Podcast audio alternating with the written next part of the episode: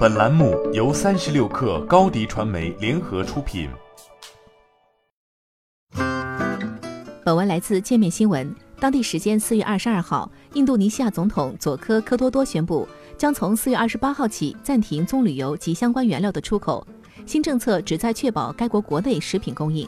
自二零二一年十一月份开始，印尼不少棕榈油生产商为获取更高的利润，增加了出口，但这同时导致印尼国内供应不足。今年一月份，印尼政府已限制了部分出口活动，并为低收入群体提供现金补助，但这些举措并未有效缓解供应短缺的情况。棕榈油价格仍然不断上涨。目前，印尼食用棕榈油的零售均价在每升两万六千印尼卢比，约合人民币十二元，年内涨幅超过百分之四十。作为全球最主要的棕榈油生产国和出口国，全球百分之六十的棕榈油产自印度尼西亚。而中国和印度是印尼棕榈油的主要进口国，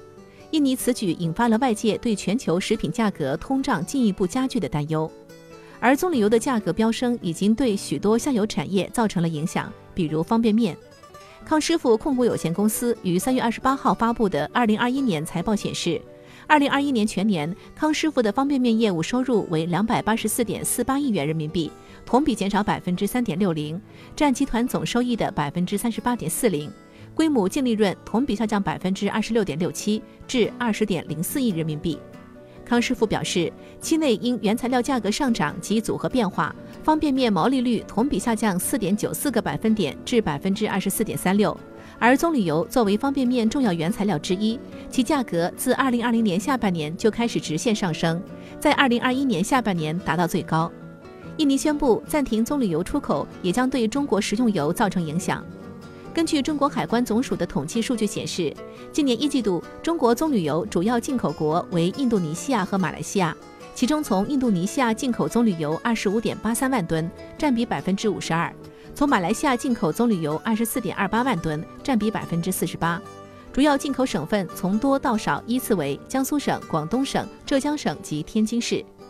相对于棕榈油进口规模，中国对于用于压榨豆油的大豆进口规模更为庞大。海关总署数据显示，二零二一年我国大豆进口量为九千六百五十二万吨，进口金额五百三十五亿美元，对外依存度长期在百分之八十以上。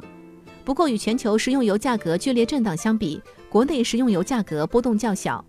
在过去的二零二一年，国家统计局的数据显示，国内食用油价格上涨百分之六点九。远低于全球食用油百分之六十五点八的涨幅，而进入二零二二年，中国国内食用油价格虽已连续多周上升，但整体幅度不大。商务部市场运行监测系统显示，四月十一号至十七号，全国食用农产品市场内豆油、菜籽油、花生油批发价格分别上涨百分之零点七、百分之零点七和百分之零点一。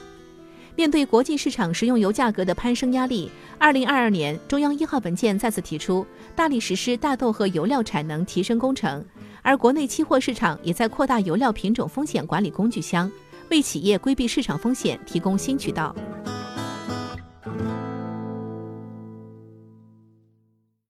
你的视频营销就缺一个爆款，找高低传媒，创意热度爆起来，品效合一爆起来。微信搜索高低传媒，你的视频就是爆款。